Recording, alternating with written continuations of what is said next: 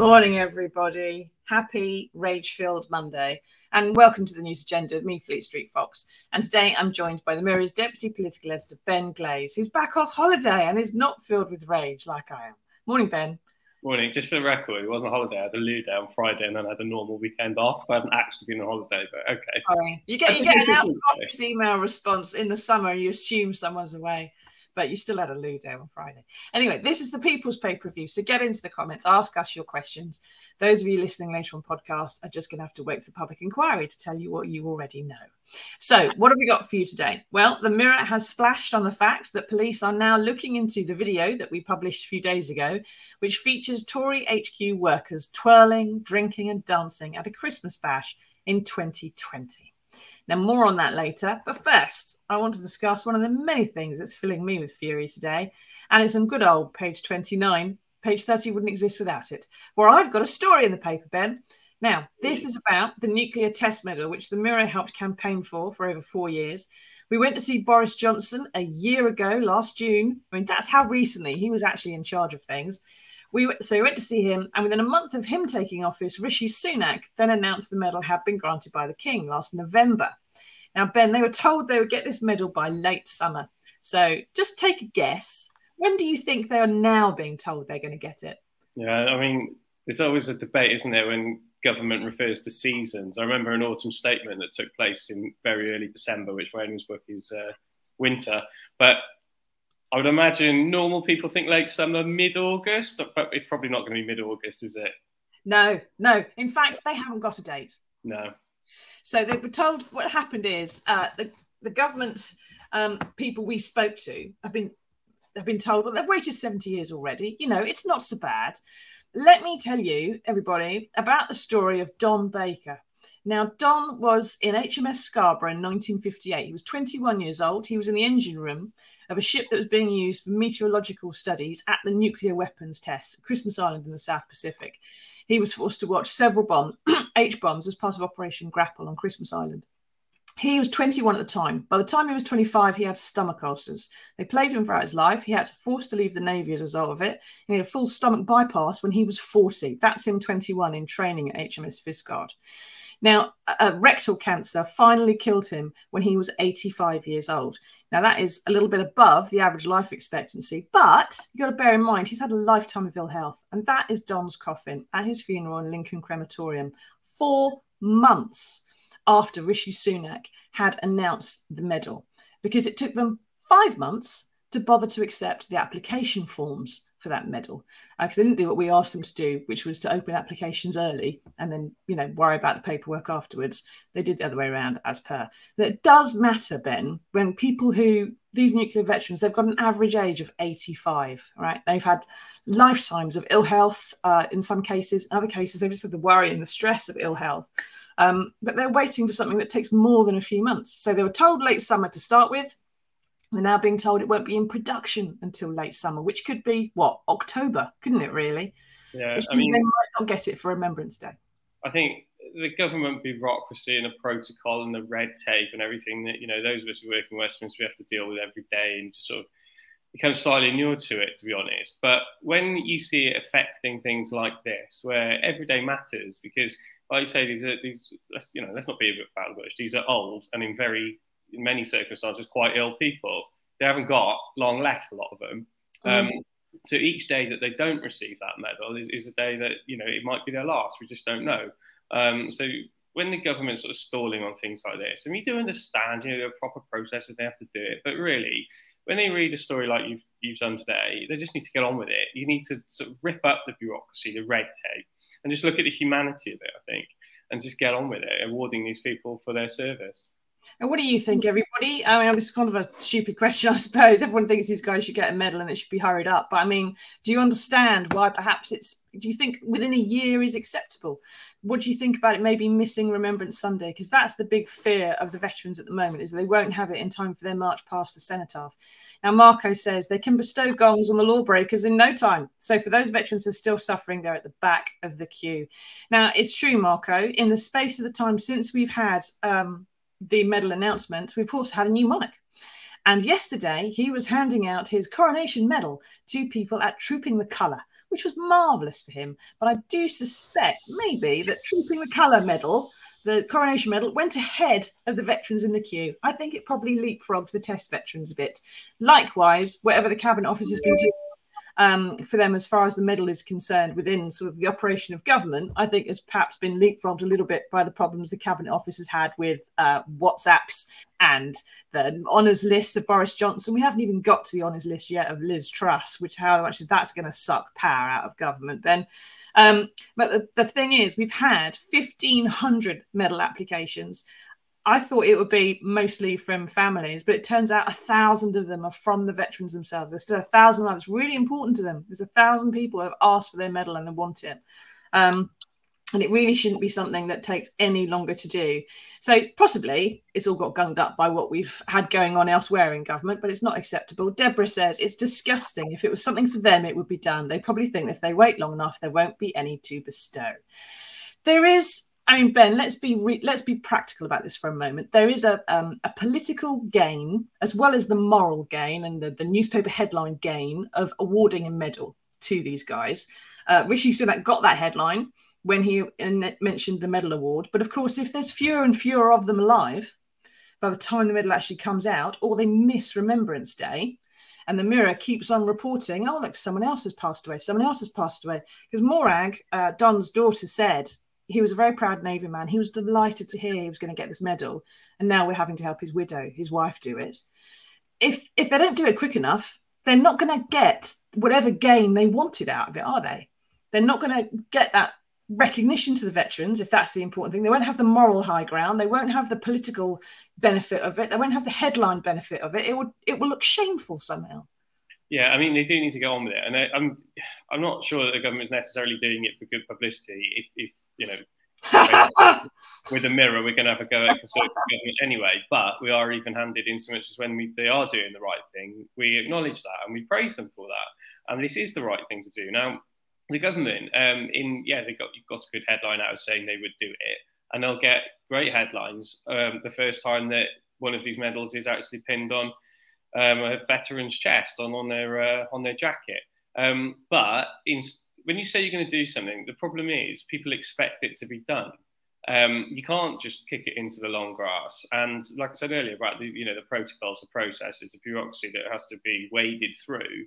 Um, the government does need to, to hurry things up because, in a very practical level, the longer they wait, the fewer veterans there will be to award them to.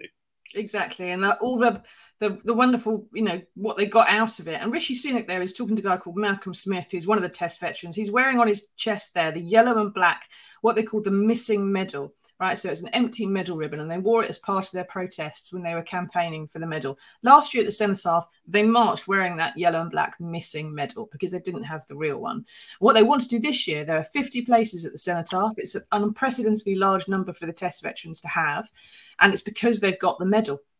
So they need to have that gong before they get there. And to be frank, you can't give it to them the week before and expect all these people who are a bit ill and a bit old to come from all over the country to London, get a medal, go back home, and then come back again for it. It's not going to work. You've got to have a bit of time for them to have a rest in between for them to come back for that medal. And of course, we do want it to come from the king.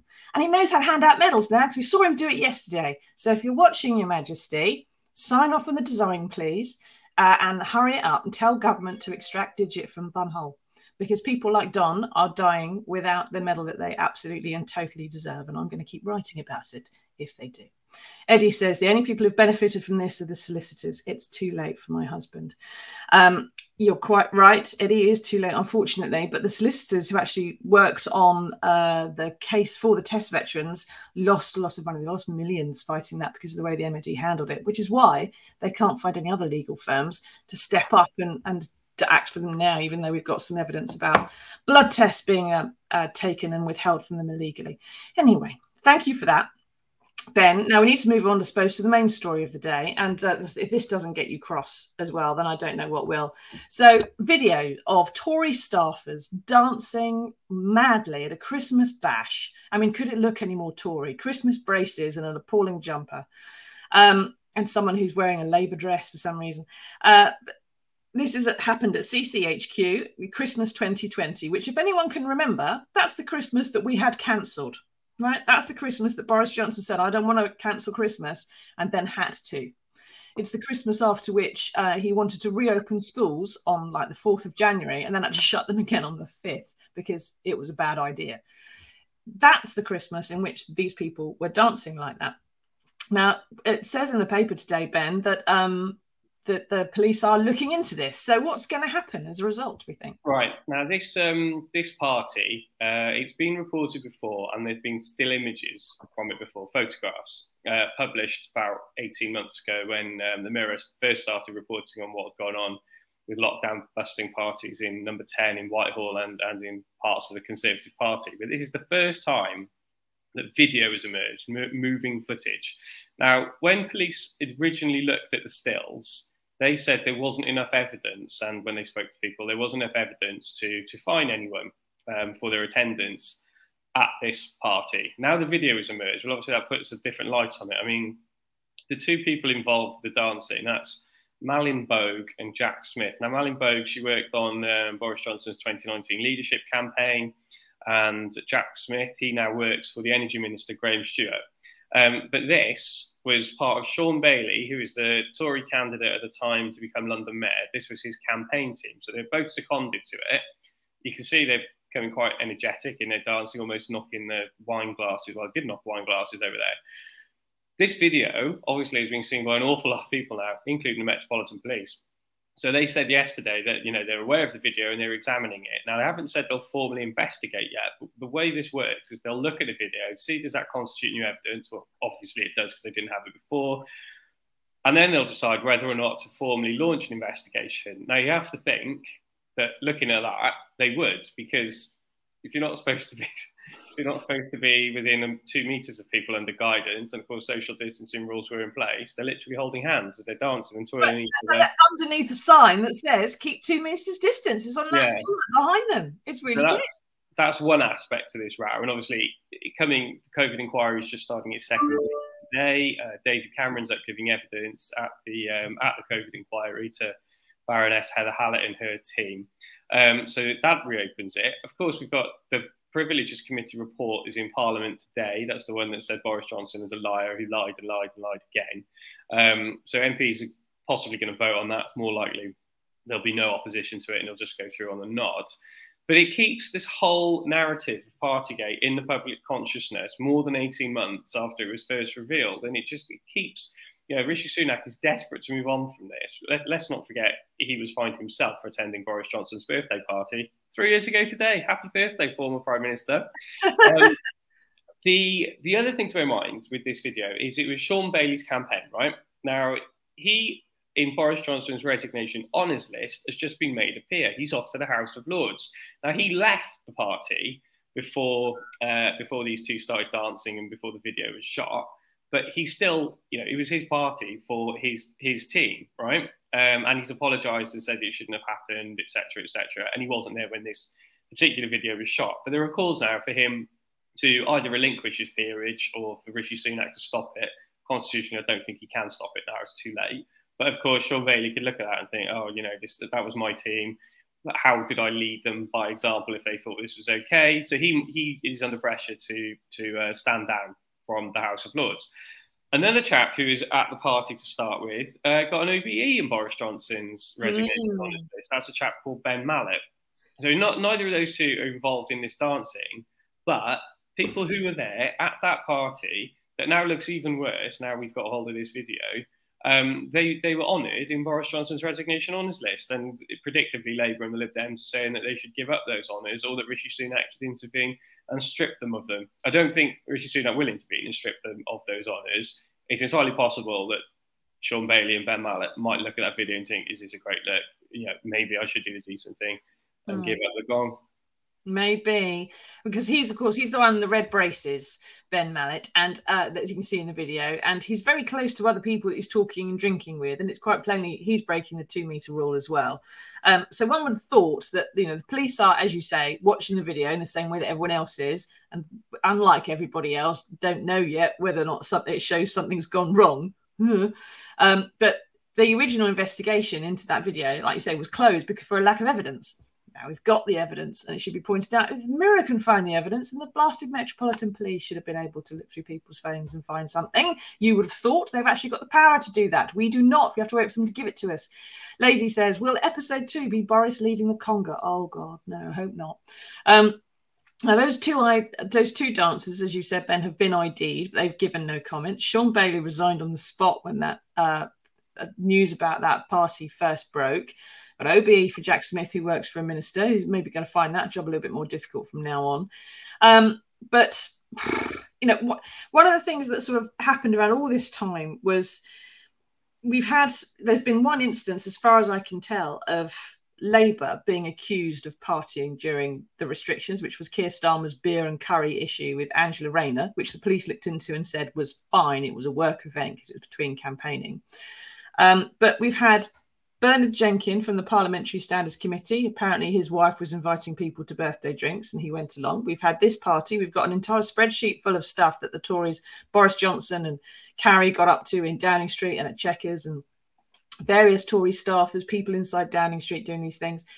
In your view, Ben, am I am I making a leap to say that there is something about Tory ideology which says the rules are not for us? Or is it current people in power that seem to think that? Or is that just people in power in general? Is it not about a party? Because it seems to be it's the Conservatives that have most of these allegations about them. And there's got to be some reason for that, isn't there? Um, yeah, I mean, the problem it's one of those like Donald Rumsfeld known unknowns. We don't know what what others were getting up to. Yeah. Because it just might not have come out yet and probably won't. I'm not saying they were getting up to anything, but what we have reported on, and the Mirror sort of led the way on this, of course, um, it has focused on the Conservatives, and that is, you know, the, the extent of breaking rules and the not following their own guidance they issued. And of course, the reason it's certainly more pertinent that it's the Conservatives, but they were the ones who imposed these rules, guidance on the rest of us, off and on for 18 months, I think it was in the end. Um, because they were setting the rules, and the vast majority of us are abiding by them, well, it's beholden on them to set an example and to abide by them themselves. And then each picture that comes out, now video, just shows that they weren't doing that. And the, you know, in that piece that's in the paper today, the, the extraordinary public anger, and particularly from the families of victims mm. who, you know, saw their loved ones die from coronavirus um, were following rules. In many cases, often couldn't go and visit them. Or when funerals happened, there was a limited attendance at a funeral. You had to sit on your own at a funeral, no more than 30 people, etc., etc. And then this video comes out, and you see two young people working for the Conservative Party mayoral candidate's campaign dancing away as if it's just a normal Christmas party. And of course, there were, you know, we didn't have Christmas parties most of us mm. that year. It was, you know, banned for, well, it was literally banned. You know, we didn't have them some months later. Um, so yeah, the, the, the, huge public anger is focused on Conservative Five for this because it's come out that they were the ones who did break the rules. What do you think, everybody? Have you got a problem with this video, or do you think it's fair enough? Because I mean, these these weren't the people in Downing Street really making the rules. They happen to be working for the Conservative Party, and they're in a basement at the CCHQ. They've probably been working together all week, and so they may thought they weren't increasing any infection risk, maybe to party together. But I don't know, Ben, why um, people who are running a campaign like this need to all be there. Everyone else at this time was zooming. Children were zooming from home to do schools to, to do their lessons. So, I mean, why did you know the head of a social media campaign and the head of something else and the policy blah blah have to be in the same room? That these are all white collar jobs. You could do all of this, as we all were, from our back bedrooms, can't you? Yeah, absolutely, you can. You know, you you could meet up for work purposes unless you could work from home, right? Now, the vast majority of us doing desk jobs essentially were working from home. Mm. And sometimes that was difficult because having a face to face conversation with a colleague would have been a lot easier than dealing with Zoom that was going down and internet freezing and all the rest of it. Sometimes dodgy mobile phone signals. And it, just gets, it was damn frustrating sometimes. And it would have been a lot easier to be in the office and have those conversations but you made it work. You know, that was what we were all doing because that was what we were told to do. So then to find out that some people weren't weren't even just working from home, but when they were meeting up for those essential work meetings, they were then getting smashed and dancing the night away. It's it's a, quite annoying, isn't it? It is rather. Now, what do you think, everybody? Do you think that this is just a uniquely Tory issue? Do you think that there is some correlation between being conservative with a capital C uh, and being a member of the party enough conservative enough to be a member of the party and breaking these rules am i just drawing too much of a line here because you know i don't think that historically tory ideology says we don't need to care about other people or think about others or be considerate. I do think though perhaps that the the current people in government regardless of party to be honest not a political point but the people who are currently running the government are seem to be of a clique of people who who from the top down, Ben, from Boris Johnson downwards, never seem to think that the rules really applied. And if you've got that person at the top and they recruit people underneath them who support them and so on and so forth down the ladder, eventually you get junior staffers who aren't being told or aren't having it shown to them that considering other people and self sacrifice and, and following the rules is something they ought to be doing. Well, That's the problem.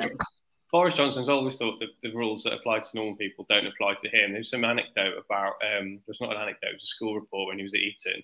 Um, one of his schoolmasters in his end of term report said he genuinely thinks the rules that apply to everyone else don't apply to him. And that was when Boris was like 12 or 13.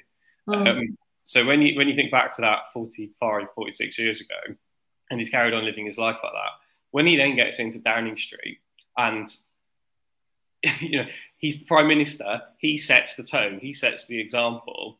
If everyone, you know, essentially have to run riot, uh, number 10 because he lets them get away with it because he's not serious he doesn't have formal strictures and proprieties then people do think they can the night before prince philip's funeral get drunk and play on a swing in the yeah. garden that's the sort of thing that happens I, I, should say you certainly don't get that impression now from rishi sunak's number 10 operation. So, yes, he was fined walking into the cabinet room three years ago today, Boris Johnson's birthday, and accepting a glass of squash or whatever it was. because he doesn't drink, remember? Yeah. Um, so, so he was fined the same number of times as Boris Johnson.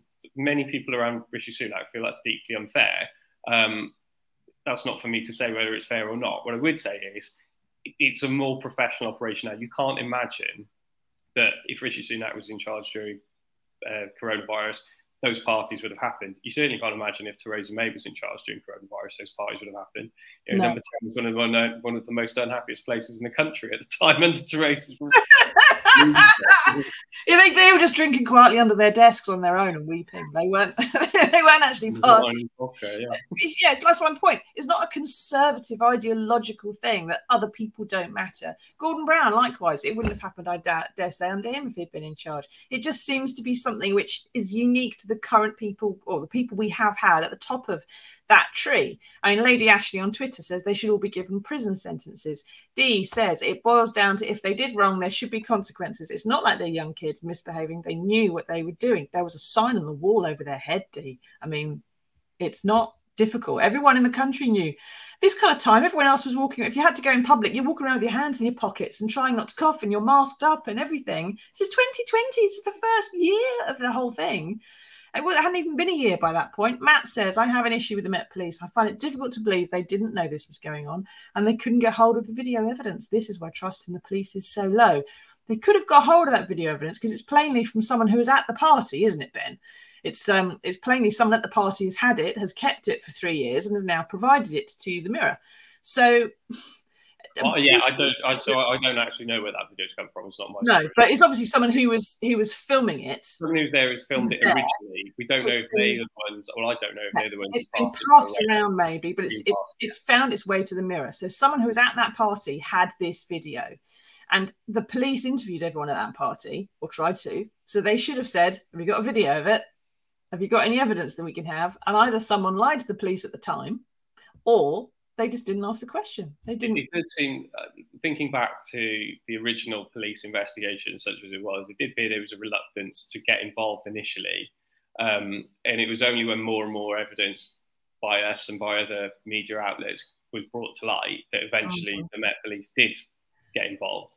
Um, and you got the impression, certainly looking from the outside, that they just wanted it to go away as quickly as soon as possible. Um, should bear in mind as well, of course, that in part of the preparations for the COVID inquiry, Boris Johnson handed over diaries, journals, um, and some messages, WhatsApp messages to uh, the Cabinet Office, to their lawyers who are preparing the government's case for the COVID inquiry. And they found, I think, 16 instances um, that they've reported to both the Met Police and Thames Valley Police. Thames Valley Police, of course, covering Chequers, the Prime Minister's country retreat in Buckinghamshire. 16 incidents that they think might merit police investigation over other parties that hadn't been investigated before. So that's very much a watch this space. Yeah, and they described those uh, 16 incidents as, quote, problematic. The Cabinet Office calling it problematic, well, Minister. it's the sticky wicket and no mistake. So we'll have to see perhaps how some of that pans out. But it's worth, like you said, Ben, the police only seem to have investigated any of this because they've been embarrassed into doing so. It's so much the same reason perhaps that the nuclear veterans got their medal. It's because the government was embarrassed into doing it. That seems to be the only way we get these people to do stuff. Now, D, hello, D, you're back again. The pub owners who had lock-in parties had fines, so why not these people having fines? I'm sure with the amount of police standing outside and security, they knew what was going on. I think wasn't there something at the time actually? No, this was I can remember now that the party at CCHQ was one where there were some doors damaged, and it actually went to the top of the. It got reported to the top of the party at the time, as I recall. And a couple of people got disciplined, I think, over it. And security did know about it at the time, D. So I think you're right. Um, and there's obviously plenty of meat on the bones, put it that way. So we'll have to wait and see what Old Plod does, won't we? Uh, now, thank you everyone for taking part in that. Thank you, Ben. Uh, now, we do have some good news. We've managed to find it for you, uh, and hopefully, this will diffuse some of your rage. Here it is.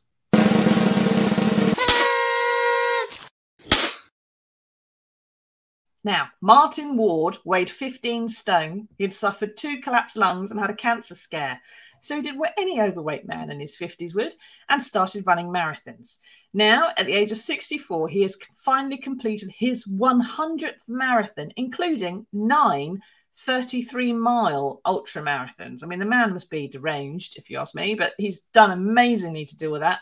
Ben, is this proof that for those of us who haven't run a single marathon, not even a, I haven't run a quarter marathon, I, have, I haven't run actually since I was at school.